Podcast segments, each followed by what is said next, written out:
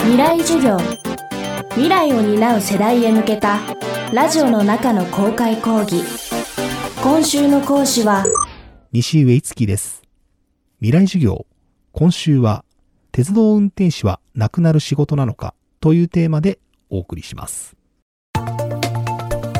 駅のホームには列車のドアの位置が示されそこで待っていればピタリと停止してドアが開く日本では当たり前になっているこうした風景。実は世界的には珍しいものです。海外では日本の鉄道運転士の技術の高さを示すものとして時間に正確に運行することと合わせて紹介されたりします。言ってみれば職人技とも言える次元に達していると言えるでしょう。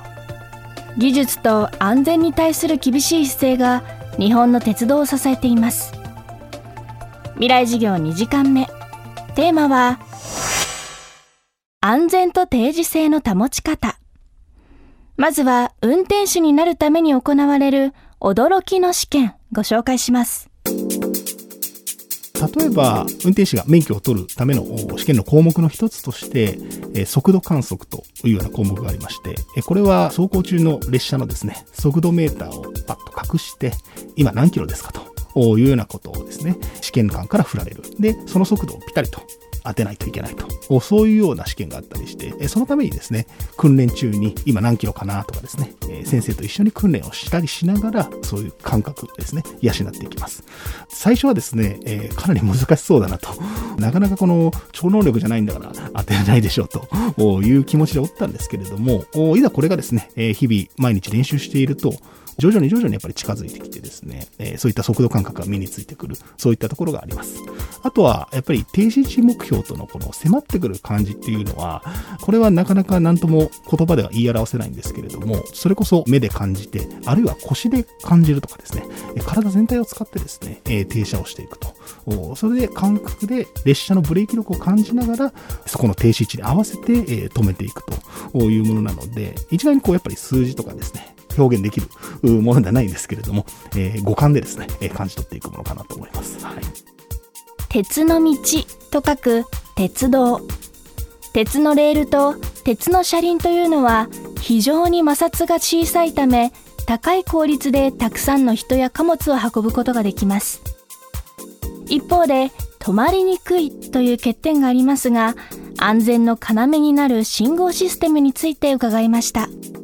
もともと鉄道のですね、線路というのは、まあ、ご存知の通り信号が検色、要は立っている状態になっていると思うんですけれども、その信号と信号の間に一つの列車しか基本的には入れないというような仕組みがありまして、これをあの閉塞の区間というような言い方をします。例えばその一区間の中に列車が1列車いたとして、そうするとその後ろの信号はですね、赤色、要は停止信号を現示している。この現示というのは鉄道の専門用語なんですけれども、停止を表しているというようなことですね。で、そこの赤信号のその後ろの信号、それが黄色信号になっていて、その後ろが青信号というのが基本的な形になってます。あつまりですね、この注意信号のところにまでに速度を落としてですね、まあ、要は減速していって、で、停止信号の手前で絶対に止まれるような、あそういった仕組みがですね、今まで鉄道の基本として成立しておりました。それが外に立っている信号機が現示することもあれば、えー車内でですね、その速度を現示することがあったりとかもしますので、それが表示されている速度以下に運転しないといけないということですね。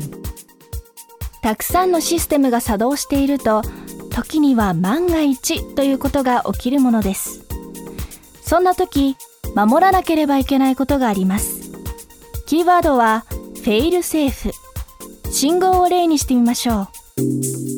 このフェルセーフの考え方は、例えば何か危険な状態に陥った時には、必ず安全な方、要は安全側と言い方とかね、結構したりするんですけれども、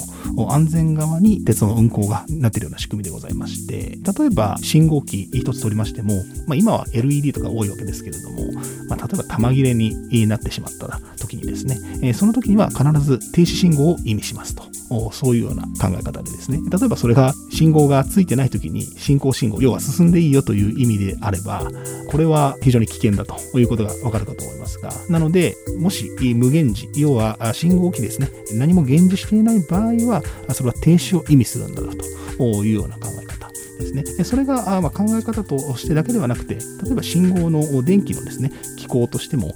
そのような役割を果たしてですね、えそういった回路が組まれてたりしまして、そういったフェールセーフの考え方っていうのが、鉄道の各所にですね、散りばめられていて、え必ず安全にですね、運行できるような仕組みをとっているということですね。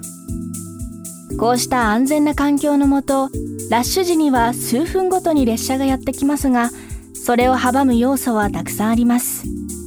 遅れやすいタイミングとしては天候の面とかもそうですね。雨天時などは、えー、例えば傘を差してるお客さんが多かったりするとそれだけで乗り降りに時間がかかってしまう。あとは駆け込み乗車とかですね。車掌がドアの再開費要は一旦閉じたのにもう一回開けないといけない。それで簡単にプラス15秒ぐらいですね、なってしまいますし、それの積み重ねでどんどんどんどん遅れが拡大していくというようなことがラッシュ時間帯には考えられますね。まあ、15秒一つだけではなかなかあれなんですけど、それが積み重なってしまうっていうのが、特にラッシュ時間帯。その列車だけが、例えば遅れてたとしても、その後続列車、その列車も信号ですね、通常と違う信号を見ることでブレーキをかけないといけないというようなことがあって、後ろの列車にも遅れが波及していくと。えー、後ろの列車を遅らせないためにも、その前の列車はですね、定時運転するのが理想的なのかなと思います。まずは運転士のテクニックの部分も多くあります。例えば、通常ですね、80キロ最高速度のところに75キロしか出していないというような運転があった場合は、もちろん80キロまで最高速度、ピンピンまで上げるということで回復する方法もあったりします。あるいは加速だけではなくて、ブレーキの取り方もテクニックで変化してですね、例えば90キロからブレーキを取っていたところを、100キロからですね、ブレーキを取って減速度としては結構高いですけれども、遅れはですね、取り戻せると。そういうようなテクニックを使ったりもしております。未来授業。今週の講師は西上樹さん。今日のテーマは安全と定時性の保ち方でした。明日は日本の鉄道運転の今について伺います。